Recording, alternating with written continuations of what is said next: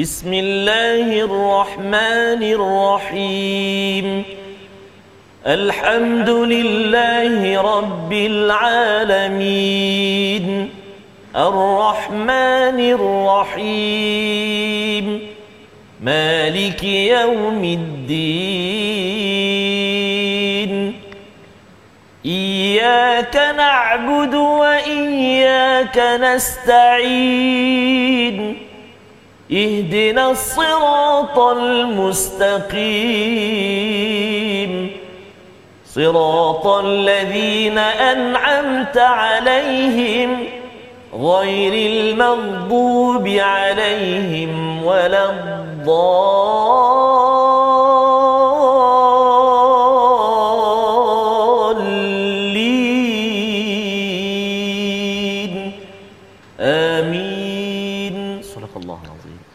Assalamualaikum warahmatullahi wabarakatuh. Alhamdulillah wassalatu wassalamu ala Rasulillah wa ala alihi wa man wala syada la ilaha illallah syadana Muhammadan abduhu wa rasuluhu. Allahumma salli ala sayidina Muhammad wa ala alihi wa sahbihi ajma'in. Amma ba'du. Apa khabar tuan-tuan dan puan yang dirahmati Allah sekalian? Kita bersyukur pada Allah Subhanahu wa taala pada hari yang mulia ini kita bertemu dalam My Quran Time baca faham amal dan kita bersyukur betul-betul kepada Allah Subhanahu wa taala Allah memberikan kepada kita pelbagai nikmat, nikmat berkeluarga, nikmat kita bersama dengan individu-individu yang kita sayangi dan lebih daripada itu ialah kita bersama dengan perkataan kasih sayang daripada Allah Subhanahu Wa Taala untuk sama-sama kita teruskan ulang kaji My Quran Time kita pada hari ini bersama dengan tokoh kita pada hari ini adalah Dr. Yusri Afandi. Assalamualaikum doktor, apa khabar? Waalaikumsalam warahmatullahi Ahlan wa sahlan ya doktor ya. Dan juga bersama dengan Ustaz Tarmizi, apa khabar Ustaz? Alhamdulillah Al-Fadhil Safas Alhamdulillah. ceria ini Oh ceria gembira masya-Allah ya. Masya-Allah nak mengulang kaji dan kita bersyukur uh, kerana masih lagi uh, diberi ruang pada hari yang berbahagia ini bersama dengan tuan-tuan yang berada di rumah yang berada mungkin ada dalam perjalanan ustaz uh, di kampung Betul. ataupun bersama dengan ibu ayah masing-masing Betul, ya yang kita ucapkan syukur alhamdulillah terima kasih pada Allah Subhanahu Wa Taala yang memberikan ruang ini dan harapnya terus berkekalan sampai ke ke syurga Allah ya. Subhanahu Wa Taala. Pada hari ini Ustaz kita Ustaz. nak melihat kepada halaman 359 hingga 364 mungkin uh, Dr Yusri Afandi ini Ustaz dah biasa bersama ya. uh, Pertama kali juga Pertama kali juga ya, pertama kali. Doktor uh, mungkin boleh perkenalkan sedikit uh, Dr Yusri Afandi daripada uh, awal dulu di Polimas ya, tapi saya- sekarang ini berada di USIM. Uh, bahagian apa yang uh, doktor mengajar sekarang ni silakan. Alhamdulillah saya sekarang berada di Fakulti Pengajian Quran dan Sunnah USIM. Mhm. Uh, sebelum ni saya bertugas di peringkat Politeknik Malaysia. Subhanallah Alhamdulillah sekarang dapat membaktilah sebuah sedikit di USIM pula. Alhamdulillah Alhamdulillah hari ini dapat bertemu dengan Ustaz Fazrul, Ustaz Tamizi. Masya-Allah. Alhamdulillah sama-sama kita dapat bincangkan Amin. daripada butiran-butiran wahyu insya-Allah. Amin Amin ya rabbal alamin. Alhamdulillah insyaallah kita akan memulakan ya uh, uh, pengajian ataupun ulang kaji kita pada ayat yang ke-62 Ustaz Tar ya. Ya. Kita nak baca ayat 62 ini berkaitan dengan minta izin. Ini adalah halaman terakhir daripada surah An-Nur dan bercakap tentang minta izin ini ada banyak kali perkataan minta izin ini uh, berada muncul dalam surah An-Nur uh, kita perlukan pencerahan daripada Dr. Yusri uh, sebentar nanti. Kita baca dahulu ayat 62 dan jangan lupa Ustaz ya, ulang kaji kena baca doa juga. Betul, ya. Subhanakala ilma lana illa ma 'allamtana innaka antal alimul hakim. Rabbi zidni ilma. Ya Allah tambahkanlah keberkatan kebaikan dengan ilmu yang kita pelajari pada pada hari ini. Jom kita baca dipimpin Al-Fadhil Ustaz Tarmizi ayat 62. Silakan Ustaz. Terima kasih kepada Ustaz Fazrul uh, dan juga yang kita hormati lagi kita uh, muliakan yang bahagia Al-Fadhil Ustaz Dr. uh, Yusri Afandi uh, tetamu ilmuwan kita pada uh, hari ini subhanallah uh, daripada Kedah nah. Ya, Oh, asal Kedah Ustaz nah. asal kita. Kat mana Ustaz di Kedah nah? Saya tinggal di Jitra. Jitra. Masya-Allah hari ini kita Bersama dengan uh, tokoh kita dari Kedah. Kan Sekarang. duduk ni sangat sangat kalimah rancak rancak tu Ustaz. Oh. Tapi ini rancak yang berilmu dan Masya Allah. berpahala insya-Allah. Insya-Allah. Subhanallah. eh. Baik. Jadi uh, tak lupa pada tuan-tuan dan puan-puan ayahanda dan bonda, muslimin dan muslimat, sahabat al-Quran yang dikasihi oleh Allah Subhanahu Wa Taala sekalian, uh, kita nak melihat uh, halaman yang terakhir surah An-Nur uh, Ustaz ya. Ya. Dan kita nak baca ayat yang ke-62. Dalam ayat ini pun saja Ustaz diulang beberapa kali kalimah uh, istazan ada kalimah yeah. eh, minta izin tu jadi minta izin. menarik ya dalam menarik. ayat ini banyak sekali di mm-hmm. disebut diulang mari kita baca sama-sama tuan-tuan dan puan-puan uh, satu ayat uh, iaitu ayat yang ke-62 di halaman 359 a'udzubillahi minasyaitonirrajim إنما المؤمنون الذين آمنوا بالله ورسوله وإذا كانوا معه وإذا كانوا معه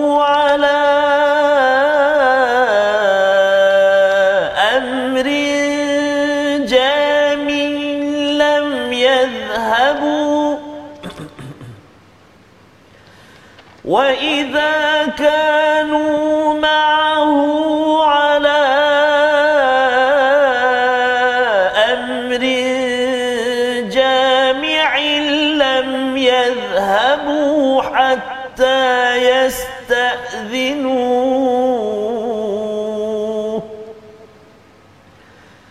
إن الذين يستأذنونك أولئك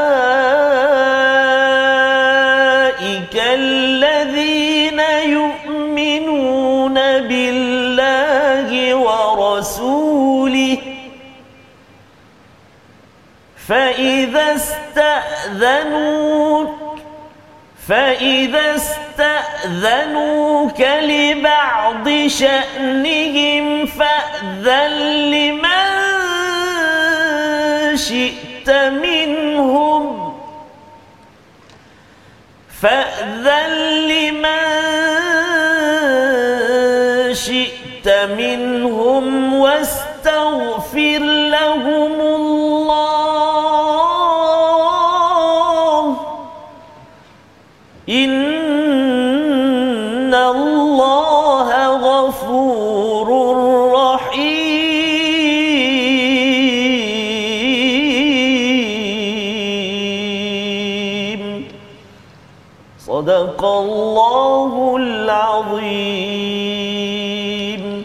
Surah Allah Azim daripada ayat yang ke-62 surah An-Nur yang disebut orang mukmin adalah orang yang beriman kepada Allah dan Rasulnya apabila mereka berada bersama-sama dengan baginda dalam suatu urusan bersama mereka tidak meninggalkan sebelum meminta izin kepadanya. Ini adalah terjemahan sebahagian daripada ayat ini dan terus kita bersama dengan Al-Fadhil Ustaz Dr. Yusri untuk menjelaskan Ustaz ya.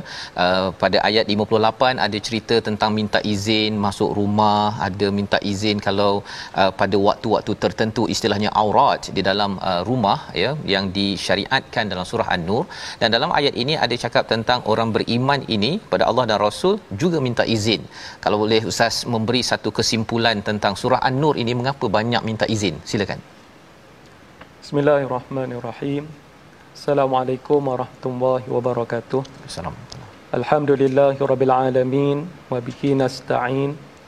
Wassalatu wassalamu ala rasulikil amin wa ala alihi wa sahbihi ajma'in. Amma ba' yang berbahagia Ustaz Fazrul, Ustaz Tamizi, Ibu Ayah, Hadim Ulama, para hadirin, uh, sidang penuntun yang dirahmati Allah Ta'ala sekalian. Uh, sebagaimana yang disentuh oleh Ustaz Fazrul tadi, uh, memang dapat kita pahami dan surah Nur ini mempunyai banyak mesej tentang keizinan kerana keizinan ini merupakan satu perintah daripada Allah Ta'ala yang perlu diraihkan. Mm-hmm. Ini kerana bukan sekadar kita perlu mengikuti arahan daripada Allah dan demikianlah juga kita perlu mengikuti dan meraihkan uh, kehormatan atau, ataupun peraturan sesama manusia. Jadi meraihkan peraturan dan kehormatan sesama manusia itu dapat dilaksanakan manusia adanya memberi izin uh, melaksanakan keizinan sesuatu perkara.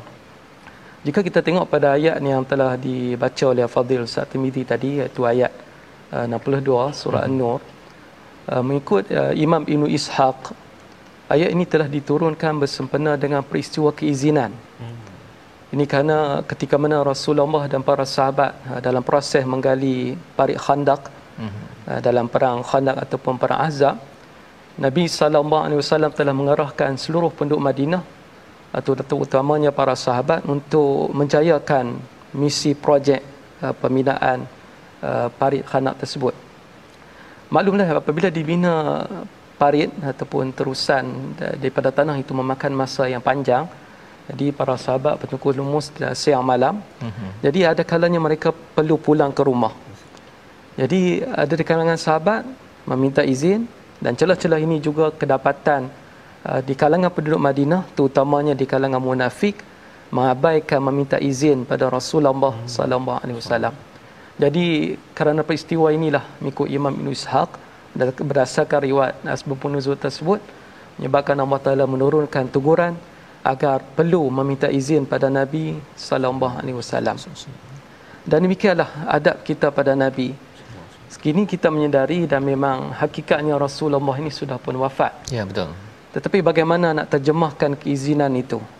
Uh, sebagaimana yang saya sentuhkan tadi apabila kita aplikasi izin bermakna kita memberi kehormatan pada seseorang. Uh, dalam konteks hari ini bagaimana kita ingin uh, aplikasi ayat ini menghayati uh, perintah Allah Taala dalam surah Nur ini agar diminta izin kepada pihak atasan uh-huh. dapat kita pahami menerusi tiga wadah. Yang pertama ialah uh, sudah tentulah dapat dikiaskan secara langsung dalam aspek ketenteraan. Mm-hmm. Kalau tentera tak taat pada komander, ya, kalah ya. perang. Habis. habis. yeah. uh, tidak ada manfaat dalam perjuangan. Jadi memang tentera terikat dengan arahan komander dan sebagainya dalam hierarki uh, ketenteraan. Yeah. Yang kedua dapat kita tadabur di sini kaitkan ialah tentang urusan ulil amri. Perlu taat sepenuhnya uh, titah perintah oleh pihak penguasa, pembesar ataupun kerajaan selagi mana tidak bertentangan dengan kehendak Al-Quran dan Sunnah. Mm-hmm. Ini jelas bagaimana ayat yang boleh kita kaitkan dalam ta'an ini sebagaimana nas dalam surah An-Nisa. Ya ayyuhalladzina amanu atti'ullaha wa atti'ur rasul wa ulil amri minkum.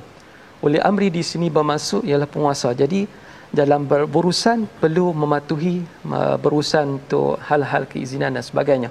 Manakala hal yang ketiga ialah keizinan ini bukan dalam hal yang besar semata-mata jika taat pada Rasulullah pun adalah wajib begitu jugalah taat kepada pemilik-pemilik urusan termasuklah dalam urusan kecil-kecilan yang dianggap kecil tapi sebenarnya besar di sisi Allah sebagai contohnya isteri perlu minta izin pada hmm. suami. Uh, anak murid minta izin pada guru para pensyarah. Rakyat perlu minta keizinan minta kebenaran daripada para pemerintah. Demikianlah hasil daripada kita memahami nas ini dapat kita jalinkan dapat kita jayakan apa itu hablu minallah mm-hmm. wa hablu minan nas Allah Taala. Terima kasih ucapkan pada Ustaz uh, Dr. Yusri menjelaskan tentang minta izin ini ya uh, sebagai satu daripada uh, cahaya adab daripada hati yang disinari dengan al-Quran ya uh, amat menjaga kepada kepada perkataan nak balik pun ya dah bekerja tu pun balik tu dia boleh je dia istilahnya apa istilahnya nyusuk ya. Uh, ya. Yatasallalun uh, dalam ayat ini uh, ataupun liwada uh, tetapi rupa-rupanya itu bukanlah uh, adab ya yang diajarkan sehingga kan dia memberi kesan kepada uh, cahaya dalam hati seseorang ya. Bila bab minta izin pun dah tak berani mm-hmm. ya uh, suka menyusup itu. Maksudnya hati itu ada penyakit yang tersendiri dalam menghormati manusia. Apatah lagi kalau nak menghormati kepada kepada Allah Subhanahu Wa Taala. Jadi ini adalah tarbiyah pendidikan daripada surah An-Nur dan kita nak berganjak kepada surah Al-Furqan surah 25 ya. Kalau kita perasan ustaznya surah Al-Fatihah makkiyah. Mm-hmm. kemudian ada empat surah Madaniyah panjang Baqarah kemudian Ali Imran uh, An-Nisa dan Maidah. Masuk ke enam ke tujuh uh, surah Al-An'am surah Al-A'raf Makiyah kemudian 8 9 Al-Anfal dan Taubah Madaniyah. Kemudian 10 sampai kepada 23 itu Makiyah Al-Hajj itu adalah Madaniyah sedikit. Masuk An-Nur uh, berat sikit banyak peraturan. Sekarang ni kita nak masuk pada surah Al-Furqan surah makiyah. Ha, mari sama-sama kita melihat kepada ayat yang ke uh, yang yang ke-9 sebenarnya yang kita nak beri perhatian pada muka surat 360 apakah yang Allah nyatakan tentang istilah al-amthal yang berkaitan dengan Nabi sallallahu alaihi wasallam. Kita baca dahulu dipimpin Al-Fadhil Ustaz Tarmizi. Terima kasih Al-Fadhil Ustaz Fazrul, Al-Fadhil Ustaz Dr. Uh, Yusri, khususnya tuan-tuan dan puan-puan ayah dan bonda uh, sahabat-sahabat Al-Quran yang dikasihi oleh Allah Subhanahu Wa Taala sekalian. Uh, bila menjengah kita masuk uh, surah uh, Al-Furqan ini uh, banyak di antara ayat-ayat dia Ustaz uh, Faz eh uh, hujung-hujung dia tu. Ma'iwaq. Ah uh, ma'iwaq dua dua harakat eh jangan dua rakaat eh dua dua harakat sahaja ha, jadi dan juga uh, ada apa sujud uh, tilawah juga ustaz nanti yeah. uh, kan uh, insyaallah uh, saya tak pasti hari ini kita kita ah, belum belum. Hari ini sampai 364 saja kan? Hmm, okey. Jadi uh, insyaallah uh, kita nak melihat ayat yang ke-9 uh, kita nak baca sama-sama. Latihan kita hari ini hujung dia tu mat iwat jom kita baca sama-sama insyaallah. Ya mat iwat ini maksudnya dua harakat. Dua harakat dan bila ada a a tu yeah. dia A ke boleh A sikit. Ah tak boleh dia A aja. A saja ya. Ah, okay. Kalau dia A setakat tu macam ada hamzah. Ada hamzah. Ah. Ha, itu kena kena berjaga-jaga. Ada tanda ya. ulang kaji lah, ulang kaji hari ini masya-Allah. Baik. Baik, insya-Allah jom kita baca sama-sama ayat yang ke-9 insya-Allah. A'udzubillahi minasyaitonirrajim.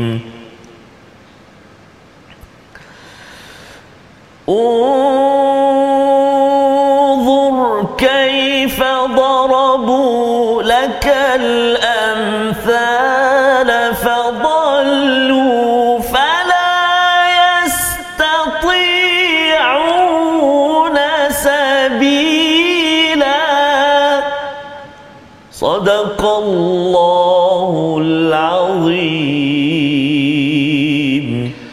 Surah Al-Azim ayat yang ke-9 perhatikanlah bagaimana mereka membuat perumpamaan-perumpamaan tentangmu tentang Nabi sallallahu alaihi wasallam sesungguhnya sesatlah mereka mereka tidak ada jalan untuk menentang kerasulanmu.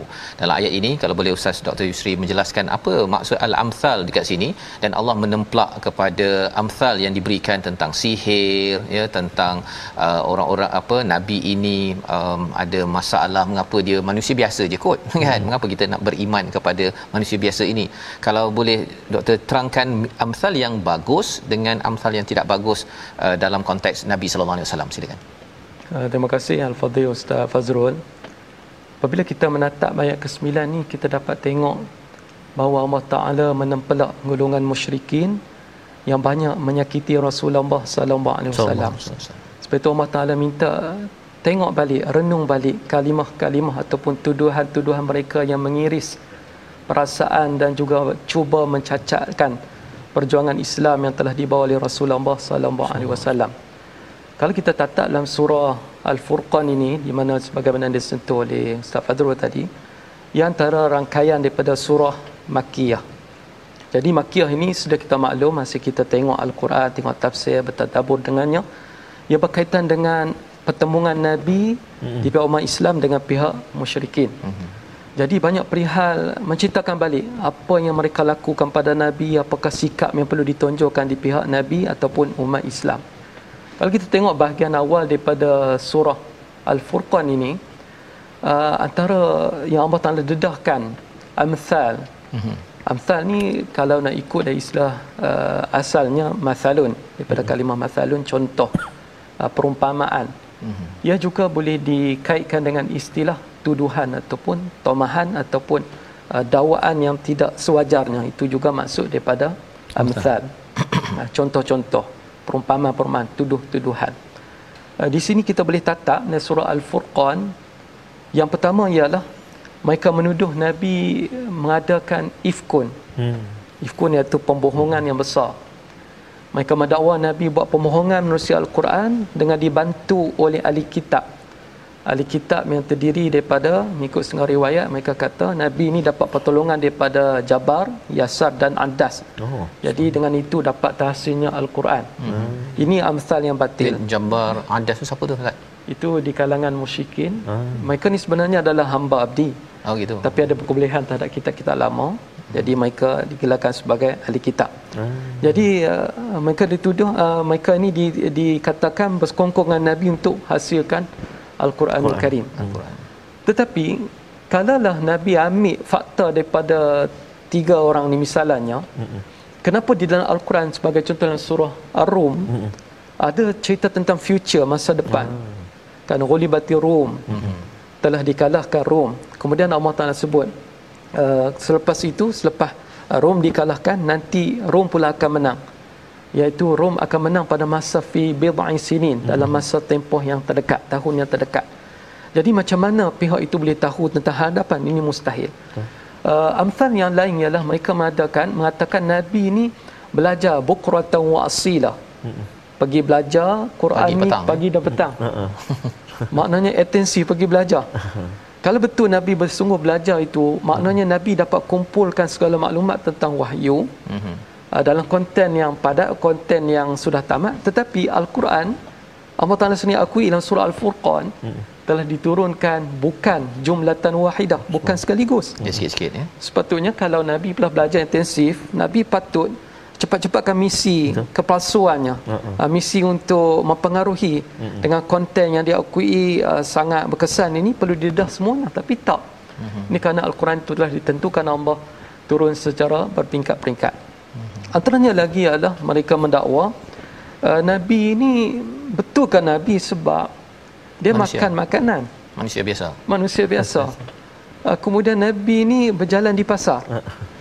Jadi mereka kata betul kan Nabi ni? Sebenarnya mereka ingin menghina Nabi. Hmm. Karena Nabi ni terpaksa pergi cari makan, Allah. pergi bertemu manusia. Alangkah baiknya kalau Nabi ni betul tusan Tuhan, perlu Semua dikirimkan malaikat bersamanya beriringan dalam perjuangan. Tapi sebenarnya mereka tak mau ikut pun Nabi sallallahu alaihi wasallam. Sebagaimana yang Ustaz Fazrul nyatakan, bukankah Nabi itu manusia? Bukannya malaikat kerana kalaulah Nabi itu daripada elemen fizikal yang lain, nasib manusia tak dapat mencontohi tak apa ikut. itu ya. ajaran tingkah laku Nabi kerana hmm. Uh, kalau bukan manusia mm-hmm. macam mana nak tiru bab makan minum mm-hmm. macam mana nak tiru keperitan ketika mencari rezeki mm-hmm. macam mana nak tiru macam mana pergaulan nabi dengan masyarakat sebab itulah nabi sallallahu alaihi wasallam telah diutuskan sebagai manusia sebagaimana akhir surah kahfi mm-hmm. yang saya percaya tuan-tuan uh, puan-puan sidang pendengar penonton uh, kita dah tatap menerusi yeah. wacana My Quran Time yeah. ini pada yeah. akhir surah Kahfi Allah Taala menyebut hakikat tentang nabi itu qul innama ana basyarum mithlukum. katakanlah wahai nabi Muhammad bahwasanya aku ni manusia seperti kalian. Cuma dah ayat tu nyatakan yuha ilai aku diberi wahyu. Menarik, itulah biasa. ya. maksudnya manusia biasa tapi diberikan wahyu kan? Yang itu yang ekstranya itu hmm. yang kita nak uh, kita nak belajar daripada nabi. Dan terima kasih diucapkan pada Dr Yusri yang menjelaskan tentang bagaimana uh, tentang ayat nombor 9 sebentar tadi. Amsal ya tuduhan yang tidak benar yang diberikan sifat-sifat yang tidak benar tapi kita sebenarnya tahu kebenaran Nabi sallallahu alaihi wasallam itu sendiri. Kita berehat sebentar, kita kembali semula dalam My Quran Time baca faham amal insya-Allah.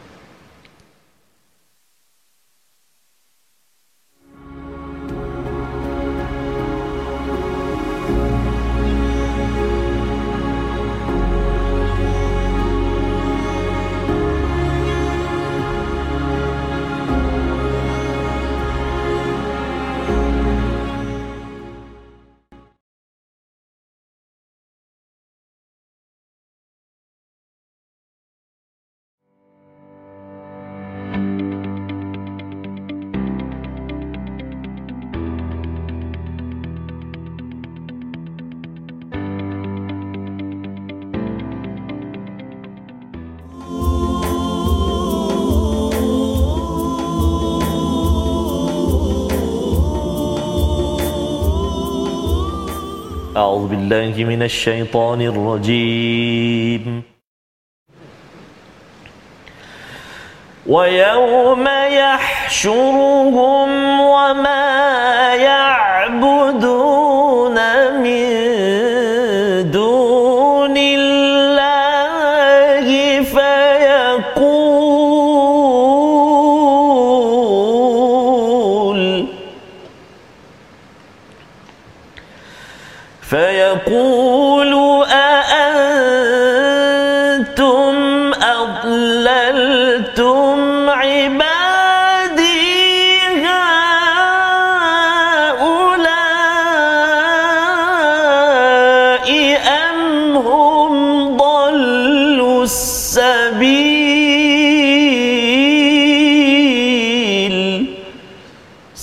الله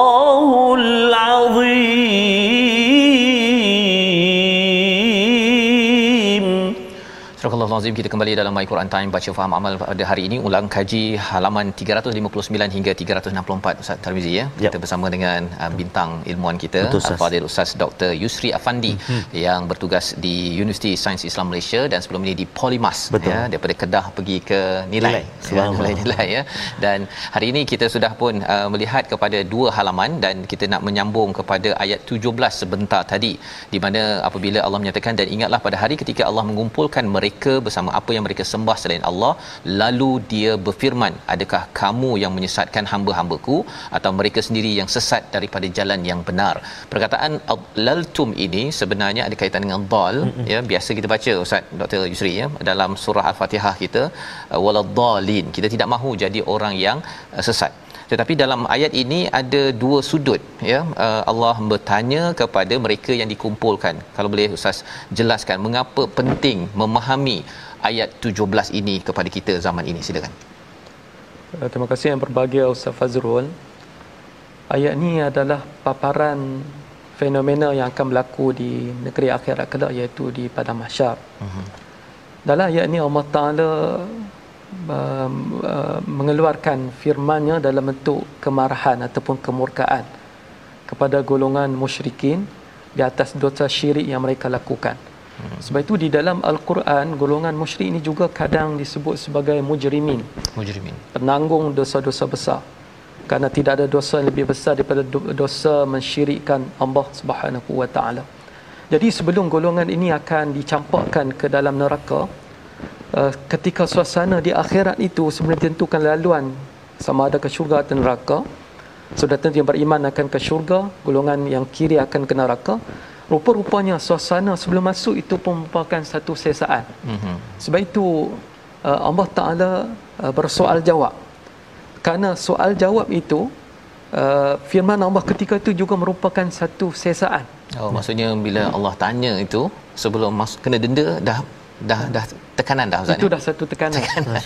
Uh, ibarat sebelum masuk lokap, jumpa pegawai penjara pun uh-huh. dah gementar dah, dah takut dah. Okay. Ketika ni Allah Taala mengajukan firman-Nya. Kan adakah uh, di sini uh, di kalangan ahli tafsir menyatakan yang pertama Allah Taala tujukan ayat ini kepada orang yang melakukan syirik itu sendiri. Uh-huh. Kenapa kamu sanggup memilih kesesatan?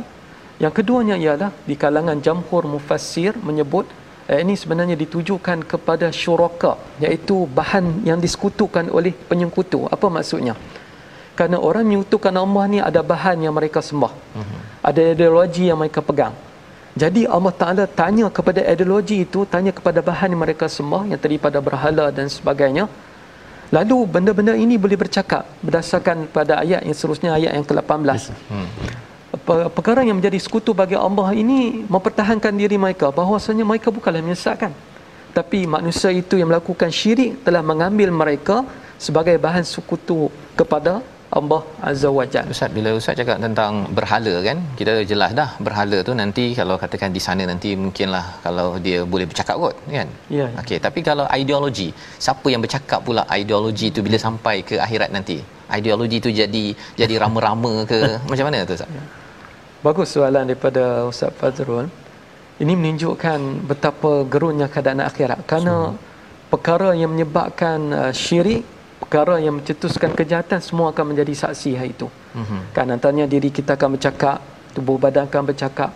Jadi apabila dikaitkan dengan ideologi, mm. biasanya manusia mencetuskan ideologi ini mesti catatan. Hmm. Ha, menusikan bahan-bahan bercetak buku ha, jangan kita nampak buku kadang gadget itu pun hmm. menjadi peletakan pada ideologi sebaran ideologi hmm. ha, ini sangat membimbangkan masyarakat kerana setengah orang faham jenayah kepada Allah hmm. dosa pada Allah ini adalah bab semua selain pada Allah sebenarnya hmm. yang membabitkan soal so. ideologi ajaran-ajaran yang asing ini banyak memegang minda mempengaruhi hmm. uh, termasuklah mempengaruhi jiwa orang beriman ini satu benda yang perlu diatasi agar kita pulang kepada Allah dalam keadaan yang bersih. Mm-hmm. Itu antara ayat yang Allah Taala sebut yang patut kita fikir supaya kita berawasi diri mengawasi diri daripada terjebak kepada kancah yang tidak dibenarkan oleh Allah seperti kancah syirik, kancah mendoakan Allah.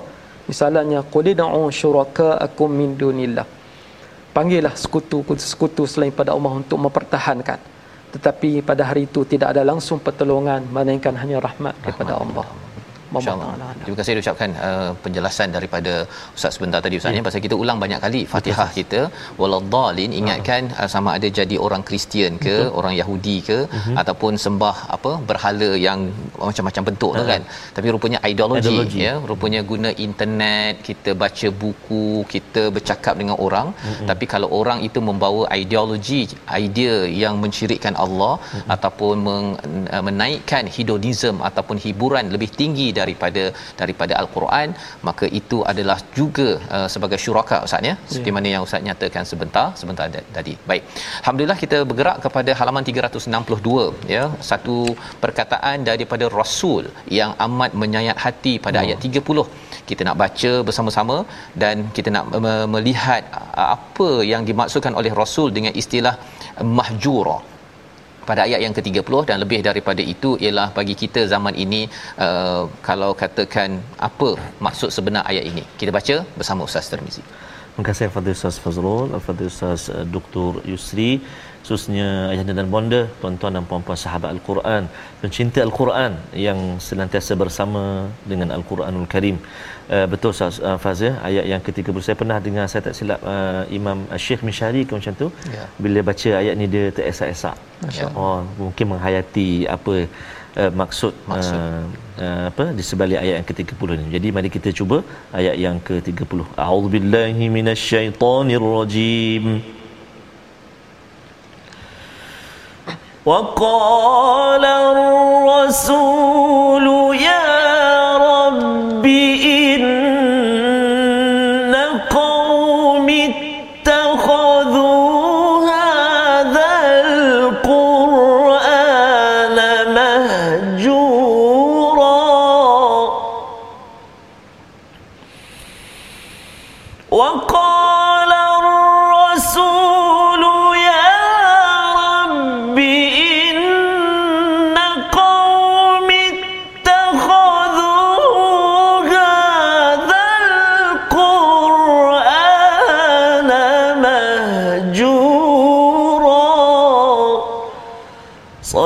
এখন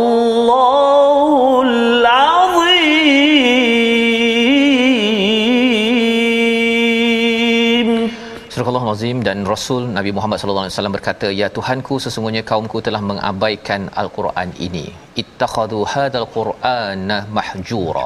Apakah maksud dari uh, daripada istilah mahjura ni ustaz ya? Pasal ada juga ada di kalangan uh, yang biasa dia kata saya tak biasa baca Quran kan? Ada yang saya kata saya dah biasa baca Quran tapi tak faham saya bukan hmm. orang Arab kan? Hmm. jadi adakah doa ini termasuk kepada orang Melayu sekali ya? Dan doa ini sebenarnya nabi baca ni dekat mana ni? Dekat dulu zaman dahulu kala ke ataupun di akhirat nanti silakan Uh, terima kasih Ustaz Fazrul, Ustaz Mizi dan sidang penuntun yang dirahmati Allah Ta'ala sekalian. Alhamdulillah kita sekarang berinteraksi dengan erat dan rapat kepada Al-Quran Al-Karim. Yang mana fungsi Al-Quran ini adalah untuk sepanjang zaman. Mm-hmm. Jadi walaupun hal ehwal surah Al-Furqan ini adalah tentang penentangan musyrikin, tetapi kita dapat fahami penentangan, herdikan, pengabaian Quran ini akan sentiasa berlangsung sehinggalah hari kiamat. Jadi golongan yang memanfaatkan, menghargai Quran akan menjadi golongan akan dihargai oleh Allah dan Rasul di negeri akhirat kelak. Bukan nanti di akhirat, bahkan di dunia. Hmm. Siapa yang dekat dengan Quran, cinta pada Quran, mengambil intipati ajaran Allah dan Rasul, pasti akan sejahtera lah hidupannya di dunia dan di akhirat. Uh, sepakat di kalangan ahli tafsir Ustaz Fazrul yeah. bahawa ayat ini merupakan rintihan Nabi sallallahu alaihi wasallam. Kerana Nabi Eh, dia punya sentimennya mahukan umat bukan sekadar di zaman baginda mhm. termasuklah yang lain umat yang menyusul di kalangan umat ini dalam hadis kita boleh tengok Nabi ni amat berharap agar risalah Islam diambil sepenuh hati hmm. jadi bila kita bincang tentang risalah Islam dia based on uh, kepada bersumberkan pada Quran dan juga sunnah serta sumber-sumber syarak yang lain bila kita bincang tentang ayat ke-30 ini Rasulullah sallallahu alaihi wasallam merintih kenapalah umatku ini telah mengambil Al-Quran ini sebagai bahan ejekan hmm. dan juga sesuatu yang dipersiakan itu juga maksud daripada mahjura. Ini merupakan rintihan Nabi sallallahu alaihi wasallam semasa di atas dunia. Kalau kita tengok bukan sekadar zaman Nabi, Nabi tertekan, Nabi sedih kerana kenapa benda yang murni ini dapat ditolak. Sepatutnya diterima kerana nak menyelamat. Misalnya uh, ada musyrikin datang depan Nabi dengar tapi balik kecam Nabi. Hmm. Kan ini pun ada. Dakwah itu baik, Al-Quran itu baik tetapi tak dapat terima hakikat kebaikan. Dia masih lagi nak pegang pada ajaran lain, masih menyatakan Quran ini ada kekurangan. Uh, sikap demikian adalah mahjurah. Jadi kalau kita nak kasih sayang Nabi, nak bantuan Nabi di akhirat, pastikan kita jangan mengabaikan Al-Quran. Yeah. Jangan kita menjayakan uh, kehendak ataupun perancangan barat yang mau memisahkan umat daripada berpegang Al-Quran. Uh, sedia kita maklum uh, dalam tinta sejarah pernah berlaku William Gladstone yang merupakan Perdana Menteri Britain pada abad 19 pernah junjung Al-Quran dia mengatakan kita tak dapat kuasai umat selagi mana mereka berpegang dengan perkara ini. Kita tak akan dapat menewaskan mereka selagi mana mereka berpegang dengan Al-Quran. Dan dan bicaranya yang lain, beliau juga menyebut, William Gladstone menyebut, kita akan dapat kuasai mereka sekiranya mereka meninggalkan tiga aspek. Yang pertama ialah uh, solat jamaah hmm. ataupun diterjemahkan sebagai solat Jumaat. Yang kedua ibadah haji dipersilakan dah tak mau tunaikan perintah Allah, tunai haji. Manakala yang ketiga sudah tentulah apabila umat Islam sudi meminggirkan Al-Quran, maka mereka akan diratah, mereka akan dikuasai, senang dipengaruhi oleh pihak musuh Islam. Bukan semua pihak barat memilih musuh Islam. Hanya segelintir. Walaupun segelintir, jangan kita menjadi uh, bahan yang akan memudahkan mereka dalam menguasai kemarahan ataupun kebangkitan Islam sepanjang zaman. Mhm. Mudah-mudahan uh, dalam konteks kita pula yang terakhirnya dalam uh, kupasan ayat ini, saya berharap pada saya Ustaz Fazrul Ustaz ya, dan semua sekali sidang penonton kalau kita tak mahu mengabarkan Quran apa kena buat? Hmm, apa yang kita kena buat apa hari kita ini? kena buat? Iaitu salah satunya kita tonton siri ni lah. Hmm. kan ni antara inisiatifnya. Kalau tak dapat tonton pun so. pastikan di rumah kita hmm. baca Quran uh, hayati Quran. Kerana Nabi sallallahu alaihi wasallam menyebut iqraul Quran fa innahu ya'ti yaumal qiyamah syafi'an li ashabihi baca Al-Quran kerana ia akan datang di akhirat sebagai pembantu bagi para pemiliknya. Mudah-mudahan kita dapat amalkan ayat ini dalam menghargai Al-Quran bukan mengabaikan Al-Quranul Karim. Insya-Allah ya itu adalah uh, kefahaman uh, rintihan Nabi ketika masih hidup ya tentang ya. perkara ini yang dirakamkan oleh Allah Subhanahu Wa Taala dan moga-moga tuan-tuan dengan komitmen tuan-tuan ya um, mengikuti My Quran Time ataupun program-program lain pun ya belajar dengan ustaz ustazah ataupun uh, sendiri mel, uh, melihat uh, kepada isi kandungan Al-Quran itu adalah sebagai satu kesungguhan kita bahawa kita tidak termasuklah di kalangan mahjura ini ustaz ya kerana ia adalah satu rintihan bila orang yang yang paling kita sayang ataupun dalam hidup kita orang yang kita sayang dia yang merintih kan? So. yang itu memang susah uh, susah ceritanya tu kan? Yang kita harapkan bukan kita daripada golongan itu. Dan kita bergerak kepada halaman 363 pada ayat 43 ya di mana uh, kita akan bertemu dengan istilah uh, hawa ya hawa iaitu uh, hawa nafsu.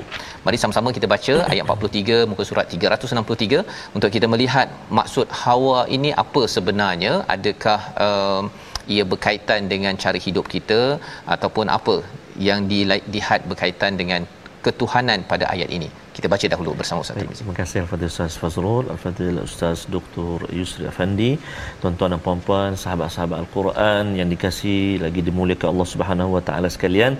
Uh, mudah-mudahan ya uh, saban hari setiap hari kita bersama dengan My Quran Time contohnya tiga kali sehari uh, uh, pukul 12 pukul 10 malam, pukul 11 malam, kemudian subuh pula pukul 6 pagi. Mm-hmm. Mudah-mudahan saya uh, doktor ya memberi kekuatan kepada kita untuk kita tak tergolong dalam orang yang menjadikan al-Quran itu mahjura. Amin ya rabbal alamin. Kita uh, baca sama-sama sekarang ayat yang ke-43 halaman 363 bawah sekali ya.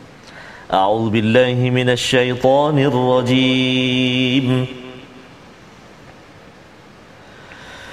أرأيت من اتخذ إلهه هواه أفأنت تكون عليه وكيلا صدق الله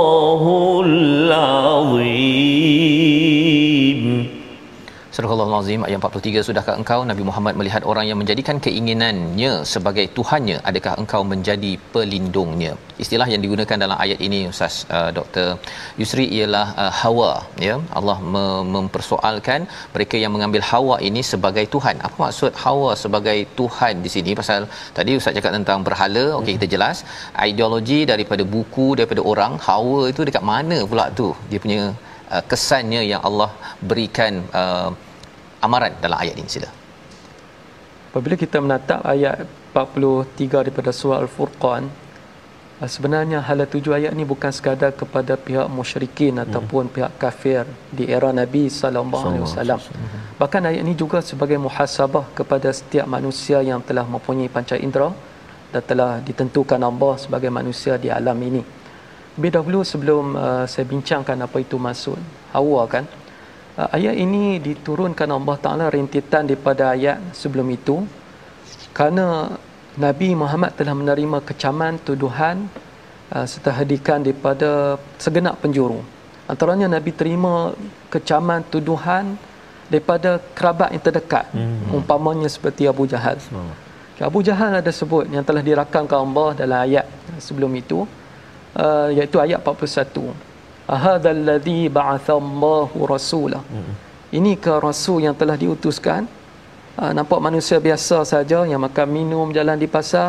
Uh, tak ada hartanya lebih. Uh, tak ada kekayaan. ini ke rasul yang patut kami ikut. Maka ayat selanjutnya berkaitan juga ayat ini dipanggil munasib.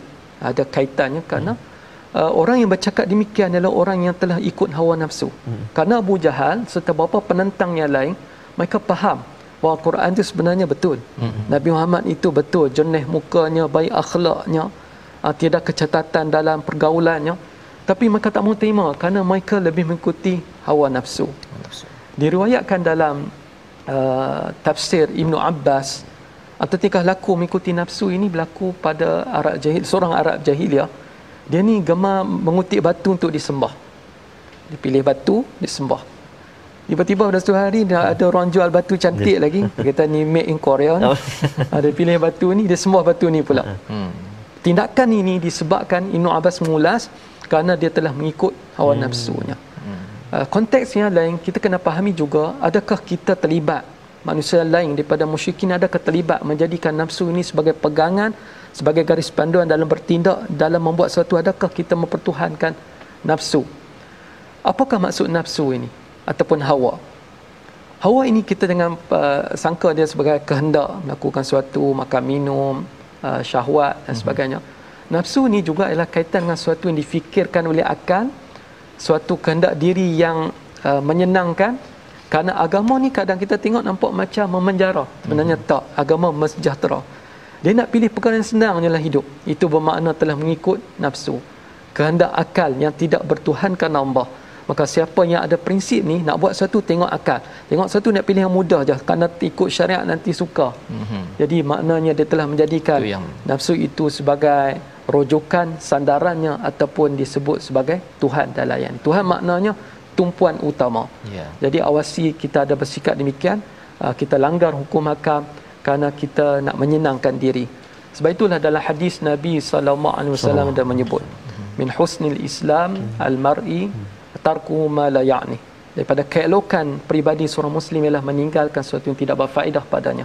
Kerana perkara yang tidak berfaedah selalunya lazimnya selari dengan mengikut hawa nafsu. nafsu. Terima kasih ucapkan kita ya. dapat awasi diri kita daripada terjebak Amin menjadikan nafsu sebagai rujukan ataupun Tuhan dalam hidup. Terima kasih ucapkan pada Dr. Yusri ya menjelaskan tentang istilah hawa ini sendiri maksudnya mengikut kepada keinginan akal tanpa berasaskan kepada uh, panduan daripada Allah daripada Quran itu sendiri dan moga-moga tuan-tuan bukan sekadar kita membaca al-Quran kita memahaminya kita memperjuangkannya dan kita berdoa kepada Allah Subhanahu Wa Taala kitalah walaupun sedikit kita share kita beritahu kepada kawan tentang Quran dan isinya ini kita amalkan harapnya Allah terima amal kita dan kita berdoa di hujung ini bersama Al-Fadil Ustaz Tarmizi Abdul Rahman silakan أعوذ بالله من الشيطان الرجيم بسم الله الرحمن الرحيم الحمد لله رب العالمين والصلاة والسلام على أشرف الأنبياء والمرسلين وعلى آله وصحبه أجمعين اللهم صل على سيدنا محمد وعلى آل سيدنا محمد اللهم يا الله ويا رحمن ويا رحيم ampunkan dosa-dosa kami ya Allah ampunkan dosa mak ayah mertua kami ya Allah ampunkan dosa mak ayah kami ya Allah muslimin dan muslimat bi rahmatik ya arhamar rahimin ya Allah ya Tuhan kami jangan golongkan kami menjadi hamba-hambamu yang mempermain-mainkan Al-Quran ya arhamar الراحمين. اللهم إنا نعوذ بك من البرص والجنون والجذام ومن سيء الأسقام. وصلى الله على سيدنا محمد وعلى آله وصحبه وبارك وسلم. والحمد لله رب العالمين. تقبل الله.